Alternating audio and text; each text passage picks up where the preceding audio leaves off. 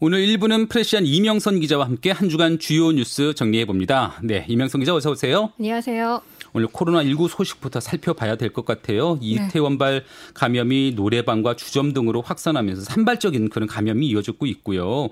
또 개학을 맞은 그 고3 학생들의 감염 소식도 있었거든요. 네. 이태원 클럽발 잠복기는 끝났지만 이 말씀하신 것처럼 N차 감염이 계속 이어지고 있습니다. 음. 인천 학원 강사발 감염이 택시기사를 통해서 한 살 아이와 가족으로 확산되기도 했고요. 코인 노래방을 방문한 고3 학생 2명이 확진 판정을 받으면서 인천 66개 교 1만 3천 명 정도의 학생들이 등교하자마자 전원 귀가하는 일도 벌어졌습니다. 네. 대구 수성고 농업 마이스터 고등학교의 경우에는 기숙사에 입소한 고3 학생 한 명이 확진 판정을 받아서 학교가 폐쇄됐고요. 예, 이게 하나하나 따져보니까 1차 N차 감염이라고 하시는데 1차, 2차, 3차 지금 따져보니까 5차까지 나온 것 같더라고요. 네. 더 나올 수도 있고요. 방역 당국이 인정한 건 4차 정도까지로 일단 공식적으로 나오긴 했는데요. 네. 그럼에도 불구하고 N차 감염이라는 말이 계속 사용되고 있습니다. 네. 어, 교육부는 일단 다음 주 수요일인 27일 예정 예정대로 고2, 중1, 초 1학년에서 2학년 학생들 그리고 유치원생들까지 등교 일정을 예정대로 진행한다고 밝혔습니다. 네. 어, 초등학생과 유치원생이 과연 이 마스크 쓰기 그리고 방역 지침을 얼마나 잘 지킬 좀 걱정이긴 합니다. 구멍들이 많을 것 같아요. 네. 네. 또 방역 당국은 지역별로 이 산발적 감염이 이어지고 있는 것과 관련해서 헌팅 포차, 감성 주점, 유흥 주점, 뭐 단란 주점, 콜라텍 이렇게 9개 시설에 대해서 고위험 시설로 구별하고요. 네. 이곳에서 방역 수칙을 위반하면 300만 원의 벌금이 부과된다고 강력하게 공지를 했거든요. 음. 그리고 어저께 서울시는 이 코인 노래방 집합 금지 행정 명령을 내렸습니다. 근데 뭐 벌금까지 부과하면서 강도 높게 관리를 하겠다고 했지만 이태원 클럽 사태도 있었고요. 네. 이제는 뭐 노, 주변에 있는 여러 가지 뭐 노래방까지도 다 고위험 시설로 구분하겠다는 것인데 들어오는 사람들 하나하나 체크해 가면서 명단 기록하면서 그렇죠. 잘될 수 있을지 모르겠는데요. 일단 다음 주도 역시 좀 조마조마하지만 그럼에도 불구하고 방역 당국을 믿어야 할 것 같습니다. 네.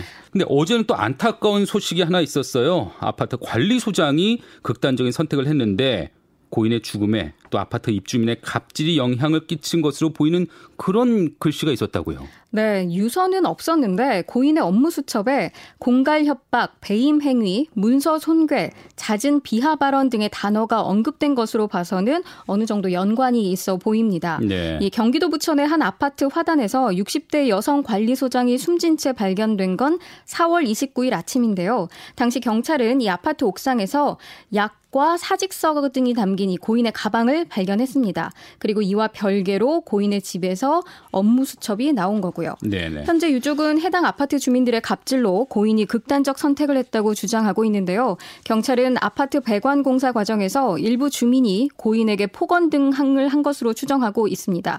경찰은 이 특정 주민의 갑질이 확인될 경우 정식 수사로 전환한다는 방침입니다. 물론 뭐 수사로 가려져야 될 부분이 있지만 경비 노동자 그 최희석 씨가 그 아파트 입주민의 횡포로 숨진 일이 불과 얼마 전이었잖아요. 네, 그렇습니다. 이렇게 계속해서 입주민과 그리고 어떤 아파트에서 일하는 노동자들 간의 갈등이 심화되고 있는 양상이어서 좀 일정 부분 어느 정도 진정과 화해를 할 수 있는 그리고 업무에 대한 여러 가지 방안들이 대안들이 나와야 될 것 같습니다. 네, 뭐 아파트 경비 하시는 분들 또 아파트 관리소장 말하자면 같은 이웃인데 어떻게 이런 일들이 끊이지 않고 일어나나 모르겠습니다. 다음 소식은요? 민식이법 시행 이후 스쿨존에서 처음으로 사망 사고가 발생했습니다. 아, 그렇게 법을 바꾸기까지 했는데요. 그렇습니다. 지난 21일 두 살 아이가 전북 전주시 반월동 한 어린이 보호구역 도로에서 차에 치여 인근 병원으로 옮겨졌지만 치료 도중에 사망했습니다. 네. 가해자는 불법 유턴을 하다 버스 정류장 근처에 있던 아이를 들이받았다고 하는데요. 보호자가 있었지만 사고를 막지는 못한 것으로 아, 두살 아이인데 두 살 아이인데 아 너무 안타까운데요. 경찰은 사안이 중대한 만큼 사고 경위를 조사한 후에 구속영장을 신청할 계획이라고 밝혔습니다. 아, 민식이법의 경우 3월 25일부터 시행이 됐는데요. 운전자 부주의로 스쿨존에서 어린이가 사망할 경우 무기징역 또는 3년 이상의 징역에 처하게 됩니다. 모든 운전자분들 다시 한번 마음에 새겨주시기 바랍니다. 스쿨존에서의 안전 문제요. 어, 청와대가 한국판 뉴딜을 띄우겠다고 했잖아요. 네. 근데 그 뒤에 나온 그린 뉴딜은 뭔가요? 어, 포스트 코로나 시대에 일단 일자리 창출을 위한 국가 프로젝트라고 해서 한국판 뉴딜을 정책적으로 띄우고 있습니다. 네. 그런데 여기에 더해서 온실가스 감축 등 이 기후변화 대응도 동시에 대응하겠다라는 방침으로 그린 뉴딜을 포함시킨 건데요. 네. 문재인 대통령은 지난주에 김상조 청와대 정책실장 그리고 산업부, 국토부, 환경부 장관 등이 참석한 국무회의에서 이 그린 뉴딜이 디지털 인프라 구축과 조화를 이루도록 크게 보는 설계가 필요하다고 주문한 것으로 알려졌습니다. 네. 어, 이렇게 그린 뉴딜이 한국형 뉴딜에 포함된다는 발표 이후에 태양광 또 풍력과 같은 친환경 에너지 관련주가 급등하고 있는데요. 그럼에도 불구하고 이 그린 뉴딜이 대체 뭘 말하는 건지, 이명박 정부의 녹색 성장과 차이점은 무엇인지, 그린 뉴딜의 건설 사업도 포함되는 건지 다소 모호한 상태입니다. 그러네요. 듣고 보니까 익숙한 녹색 성장이라는 말도 있었고요. 네. 그것도 사실 결과가 허무하게 좀 끝났던 것 같고요. 9호에 그쳤었기 때문에 아무래도 보다 꼼꼼한 구체적인 사업 내용이 있어야 할 것으로 보이는데요. 정부는 이와 관련해서 곧 내용을 발표하고요. 일부 사업은 3차 추가 경정 예산안에 반영할 예정이라고 밝혔습니다. 네. 구체적인 내용 한번 살펴보면서 또 평가를 할 것은 평가해 봐야 되겠습니다. 어, 20대 국회 마지막 본회의에서 과거사법 등을 처리하면서 사실상 임무를 마쳤네요. 그렇습니다. 여야 국회의원들이 지난 20일 총 133건의 법안을 부랴부랴 통과시켰습니다. 주요 법안을 좀 살펴볼게요. 19대 국회에서 발의된 과거사법 개정안이 처리되면서 공권력에 의한 인권 침해 사건을 재조사할 수 있는 근거가 마련됐습니다. 네. 어, 형제복지원 사건도 이에 근거해서 재조사에 들어가게 될 텐데 최승우 씨를 비롯한 피해자들은 곧 출범할 2기 과거사 정리위원회가 과거사 문제의 완전한 해결을 기대한다 이렇게 환영 입장을 밝혔습니다. 마지막까지 국회의원회관 그 위에서 농성을 벌였었죠. 그렇습니다.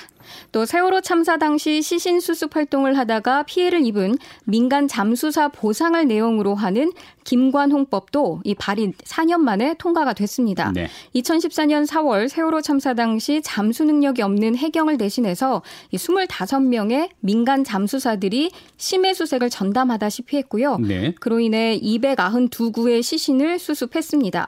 그런데 이들 중에 18명 정도의 잠수사가 굉장히 무리한 잠수 끝에 후유 증에 시달리고 있습니다. 음. 이들을 구제하기 위한 이 김관홍법이 발의가 된 겁니다. 네, 네. 일명 불건방 방지법도 통과가 됐는데요. 성착취 영상을 제작하고 또 소지한 모두가 처벌의 대상이 됩니다. 네. 특수 강도 강간 등을 모의한 이들도 처벌할 수 있게 됐고요. 어, 그로 인해 성폭력 범죄의 법정형도 무거워졌습니다. 미성년자 의제 강간 연령 기준도 13세에서 16세로 높아졌고요. 그러네요. 다만 처벌 중심이라는 지적도 있는데 요. 여성 단체들은 온라인 그루밍과 같은 디지털 성범죄의 경우에는 수사부터 재판까지 피해자를 지원하는 국가적 대책이 마련되어야 한다며 21대 국회가 이를 보완해 줄 것을 기대한다고 밝혔습니다. 어, 다른 소식이요. 어, 한명숙 전 총리의 정치자금법 위반 사건이 다시 수면 위로 올랐더라고요. 음, 더불어민주당이 어, 한 언론이 한면 그 한만호 씨 비망록을 보도하니까 이걸 그거 근거로 해서 재조사를 해야 된다 이렇게 촉구하고 있는 거죠? 그렇습니다. 10년 전에 검찰이 한명숙 전 총리에게 9억 원을 건넸다라는 진술을 번복한 한만호 전 한신건영 사장에게 위증죄를 적용하면서 그의 구치소 방을 압수수색하는 과정에서 나온 비망록인데요. 이 해당 내용은 한명숙 전 총리 측도 또 검찰도 인지하고 있던 문건입니다. 그러니까 완전히 새로운 문건이 나온 건 아니에요? 그렇습니다. 당시 검찰은 그러나 이 해당 문건을 허위라고 판명했고요. 네. 어, 검찰 수사가 부적절했다라는 지적은 한명숙 전 총리에게 2년형의 유죄를 선고한 대법원 전원합의체 판결에서 강압 수사 가능성이 소수 의견으로 언급되기도 했습니다. 네. 그로 인해 정치권에서는 계속해서 검찰의 부실 수사를 지적하기도 했고요. 다만 한만호 전 대표가 강압 수사를 받았다고는 해도 이미 고인이 된 상황이라 말씀하신 것처럼 새로운 내용도 없고 또 이를 뒷받침할 증거도 없는 상태입니다. 그럼 따지고 보면은 크게 이득이 있을 것 같지 않은 사안인데 네. 정치권에서 다시 이 문제가 불거진 이유는요? 오는 7월에 설립될 공수처와 관련이 있어 보입니다. 음. 법조계에서는 이렇게 민주당이 한명숙 전 총리와 관련된 사건에 대한 재조사를 요구하는 이유가 공수처 수사 대상으로 삼기 위한 포석이다라는 얘기를 하고 있거든요. 네. 새로운 증거가 발견된 것도 아니기 때문에 한명숙 전 총리 측에서 당장 재심 절차를 밟을 가능성이 또 희박하다는 것이 그 이유이기도 합니다. 네. 박주민 의원은 최근 한 라디오 인터뷰에서 재심을 통해 재판 결과를 뒤집는다, 안 뒤집는다 이런 얘기들이 언론에 많이 나오는데 그런 건 굉장히 나중 일이 나중의 일이라면서도 한전 총리의 정치자금법 위반 사건이 공수처 수사 대상 범위에 들어간다고 말했습니다. 그러네요. 정치권에 또 다른 소식이 있다면요?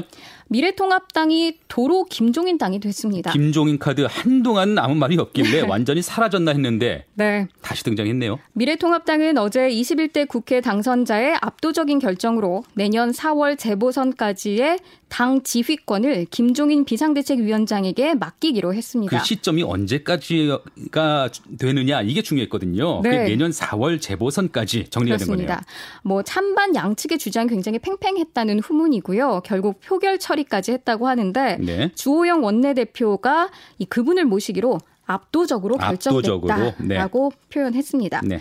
4.15 총선 결과 이 통합당은 83석이라는 초라한 성적표를 받았는데요. 미래한국당과 통합을 한다고 해도 103석으로 국회 과반 의석에 한참 부족합니다. 네. 그래서 이 과연 김종인이라는 이름 석자가 선거 참패에 따른 사상 초유의 위기를 맞은 이 보수 진영을 다시 일으켜 세울 수 있을지 좀 주목이 됩니다.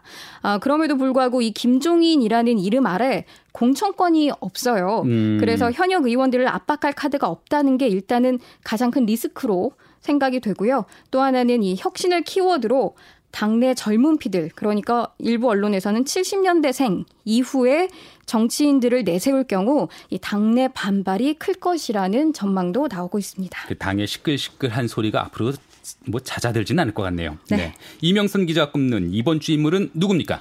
이용수 할머니입니다. 네. 다음 주 월요일인 25일 할머니가 마지막 메시지를 전할 것으로 예고가 되어 있죠. 지난 7일에 이은 2차 기자회견인 건데요. 할머니가 과연 어떤 말씀을 하실지 정말 저도 지금까지도 지금까지도 폭발적이었거든요. 근데 다음 주 월요일 날 예정된 그 기자회견 많은 이들이 긴장하고 있습니다. 그렇습니다. 어, 사실 이 할머니가 제기한 정의연 회계부정 의혹 사건은요. 정의연에 대한 그동안 우호적이었던 여론도 다소 좀 등을 돌리게 만들었고요. 네. 검찰의 압수수색으로까지 이어졌습니다. 민주당 내부에서조차 윤미향 당선인 사퇴 목소리가 나오고 있는 가운데 일단 이해찬 대표는 개별 의견을 분출하지 말라 이렇게 함구령을 내린 상태입니다. 네. 할머니의 말씀에 따라 이 윤미향 논란은 2라운드에 돌입할 것으로 보입니다. 알겠습니다. 예, 여기까지 이번 주 이슈 정리를 해봤습니다. 이명선 기자 오늘 말씀 감사합니다. 감사합니다. 지금까지 프레시안 이명선 기자였습니다.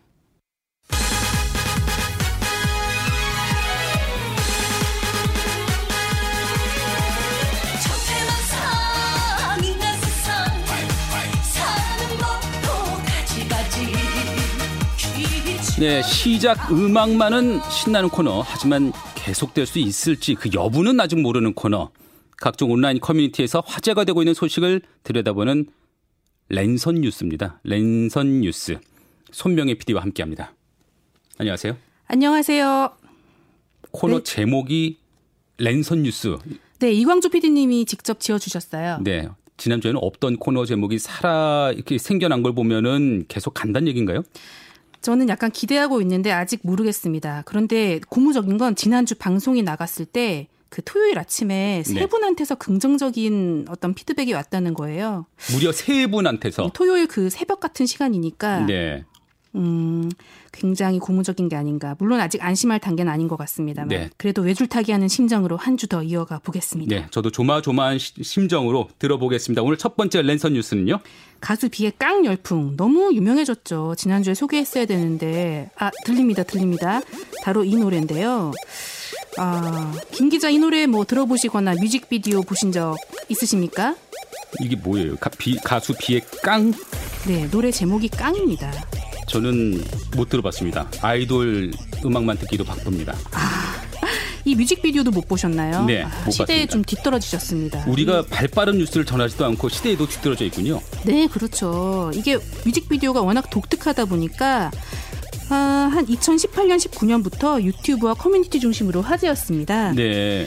그래서 근데 제가 예전에 기억하던 그 가수 비의 어떤 분위기와는 좀 사뭇 다르네요. 어, 그런가요? 그 비정지훈 씨 맞고요. 네. 이 뮤직비디오 유튜브 조회수가 지금 천만에 가깝고 댓글이 10만 개가 넘습니다. 댓글만 10만 개. 예, 근데 그 댓글의 성격이 이 뮤직비디오를 칭송하는 건 아니고 이 뮤직비디오에 대한 어떤 비판적 시각과 약간 놀리는 감성, 좀 B급 댓글들이 많아요. 음. 그래서 그 내용들이 너무 재미있다 보니까 그 댓글창을 일명 깡뮤니티라고 부르기도 합니다. 댓글이 재밌는 거랑 깡뮤니티는 뭔 상관인가요?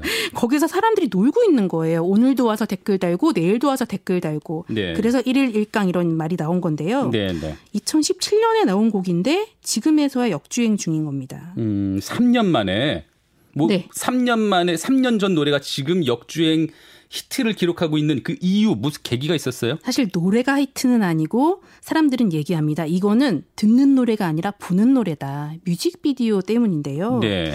이 뮤직비디오의 구성과 노래 가사가 워낙 독특합니다. 그래서 유튜브에서 일종의 밈이 됐는데요. 네. 비가 이제 굉장히 파워풀한 춤으로 유명하죠. 그런데 이 노래에선 중간중간 이해할 수 없는 동작들이 있습니다.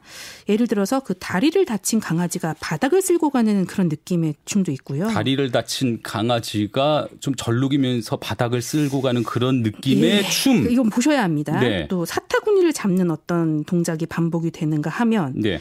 100 달러 빌스라는 후렴구가 영어 자막으로 멋있게 계속 떠요. 원 헌드레드 빌즈. 네, 달, 뭐- 달러. 네. 그럼 100달러 수표예요? 그렇죠. 근데 이게 우리 돈으로는 10만 원이 약간 넘는 돈인데요. 네. 그래서 이걸 굳이 멋있게 반복하는 이유가 뭔가 이런 의문들이 생기는 겁니다. 저는 이해가 되긴 해요. 뭐 10만 원 돈을 지갑에 넣어본 일이 별로 없어서 네. 로망이죠. 네. 아. 이 정도면 노래 가사도 범상치는 않을 것 같네요.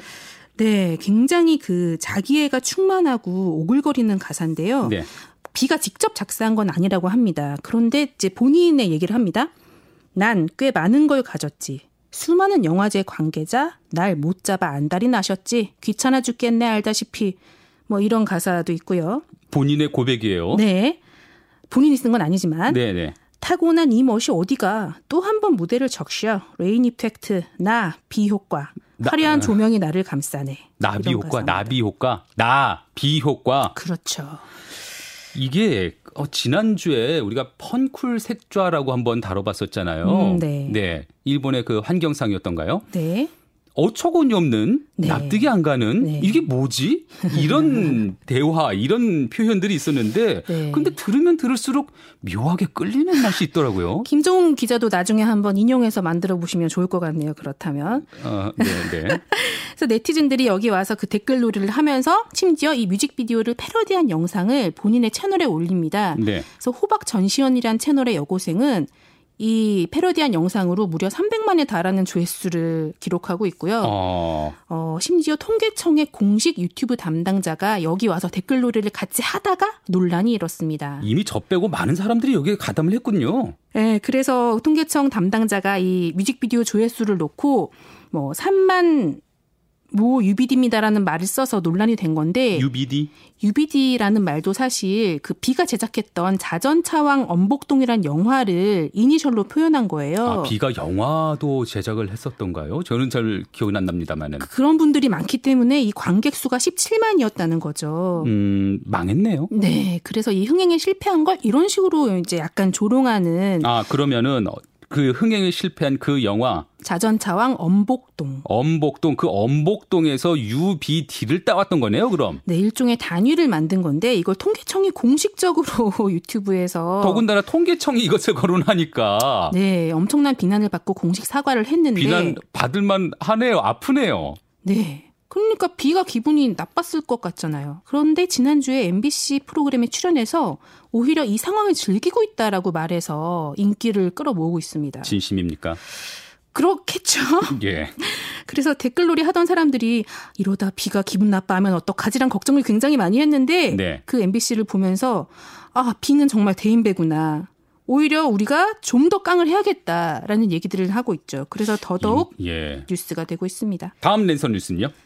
자, 다음 랜선 뉴스는 좀 어이없는 뉴스인데요. 지난 5월 8일에 K리그가 개막을 했습니다. 네. 물론 코로나 때문에 무관중으로 관중은 없잖아요. 그렇죠. 그런데 관중이 없다 보니 선수들이 좀 썰렁하지 않습니까? 네. 지난 17일 FC 서울에서 관중석 일부에 마네킹들을 앉혔습니다. 아, 이것 때문에 난리가 났었습니다. 네. 네. 이 마네킹이 리얼 돌이다 이런 논란이 불거졌기 때문이죠. 리얼 돌이라고 하면은 이게 뭐 진짜 같은 인형이란 말이지만 사실은 성인 용품으로 기술로 개발된 그런 인형들이거든요. 그렇습니다. 자세히 보니 진짜 옷가게 마네킹과는 확실히 다르더라고요. 음. 또 일부 여성 마네킹들은 특정 신체 부위가 강조가 되어 있었습니다. 네. 심지어 그 마네킹들이 응원 피켓을 들고 있는데 거기에 성인용품을 파는 업체의 명과 리얼돌의 모델이 되고 있는 BJ 이름이 적혀 있었습니다. 아예 노이즈 마케팅을 노렸던 거 아니에요? 홍보하려고? 그런 얘기가 굉장히 많죠. 그래서 일부 축구, 축구 커뮤니티를 뒤져봤는데 물론 FC 서울을 지지하는 일부 목소리가 있긴 합니다. 구단의 네. 노력을 인정하자. 네. 하지만 대부분은 이게 말이 되냐, 축구가 19금이냐 이런 반응들이고요. 네, FC 서울 해명 있어야 될 것 같은데요. 네, 공식적으로 사과했습니다. 이 마네킹이 물론 실제 사람 같은 재질의 제품이지만 성인 용품과는 전혀 관련이 없다. 음. 응원 피켓은 우리가 아니라 마네킹 공급 업체의 실수고 우리는 무관중 경기를 조금이라도 재밌게 진행해 보고 싶었다. 라고 했는데 어디까지가 실수고 어디까지가 의도인지는 불분명하네요. 애매하네요.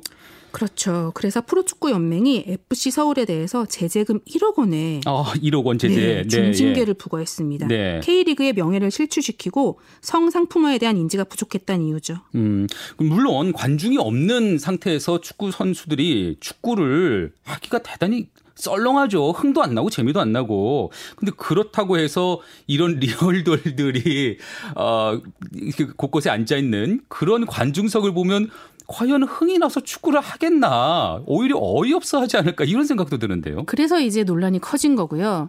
문제는 이 K리그를 코로나 때문에 다른 나라에서 스포츠를 못하다 보니 37개국이 중계를 본 겁니다. 그래서 많은 외신에서 보도를 했는데 특히 영국의 BBC는 코로나19로 무관중 경기의 분위기를 어떻게 띄울 것인가는 전 세계 프로스포츠의 과제다. 그러나 FC 서울을 따라하려는 구단은 많지 않을 것이다. 약간 비꼬았죠. 음, 부끄럽습니다. 음, 네. 얼마 전 경기를 보니까 관중들이 함성 소리로 음향 효과를 넣는 그런 일들도 있긴 했더라고요. 근데 이를테면 뭐그 선수들한테 힘을 좀 불어 넣어 주기 위해서라면 뭐 이런 함성 소리를 음향 효과를 넣는 것이든 아니면 팬들이 직접 현수막을 한번 제작을 해서 그런 그렇죠. 현수막을 빈 그 의자에 걸어 놓든 차라리 그렇게 하면 어땠을까? 더 나은 아이디어들이 더 많았을 텐데 하는 생각이 좀 들어요. 사실 그런 이벤트도 지금 안 하고 있는 건 아닙니다. 여러 구단에서 여러 네. 가지를 해 보고 있고요. 그 2부 리그에서는 안산과 수원의 경기였는데요. 안산 구단을 응원하는 어린이 팬들의 자화상을 직접 크레파스로 그린 자화상을 받아서 관중석에 쫙 붙여놨더라고요. 음. 훨씬 더 감동적인 이벤트 아니었나 생각이 됩니다. 아름답고 의미도 있고 그렇죠. 훈훈하고 그렇습니다. 예 맞습니다. 음. 네, 오늘 여기까지 한번 짚어보는데요. 코너 어떻게 오늘 2회째입니다. 계속 갈것 같으세요? 아, 좀 아슬아슬한데요. 다음 주에 뵙길 소망합니다. 네, 여기까지 듣죠. 지금까지 손명의 PD와 함께 했습니다. 감사합니다. 네, 1부는 여기까지고요. 잠시 후 2부에서는 팩트체크 전문 언론이죠. 뉴스톱 강양구 기자와 함께합니다.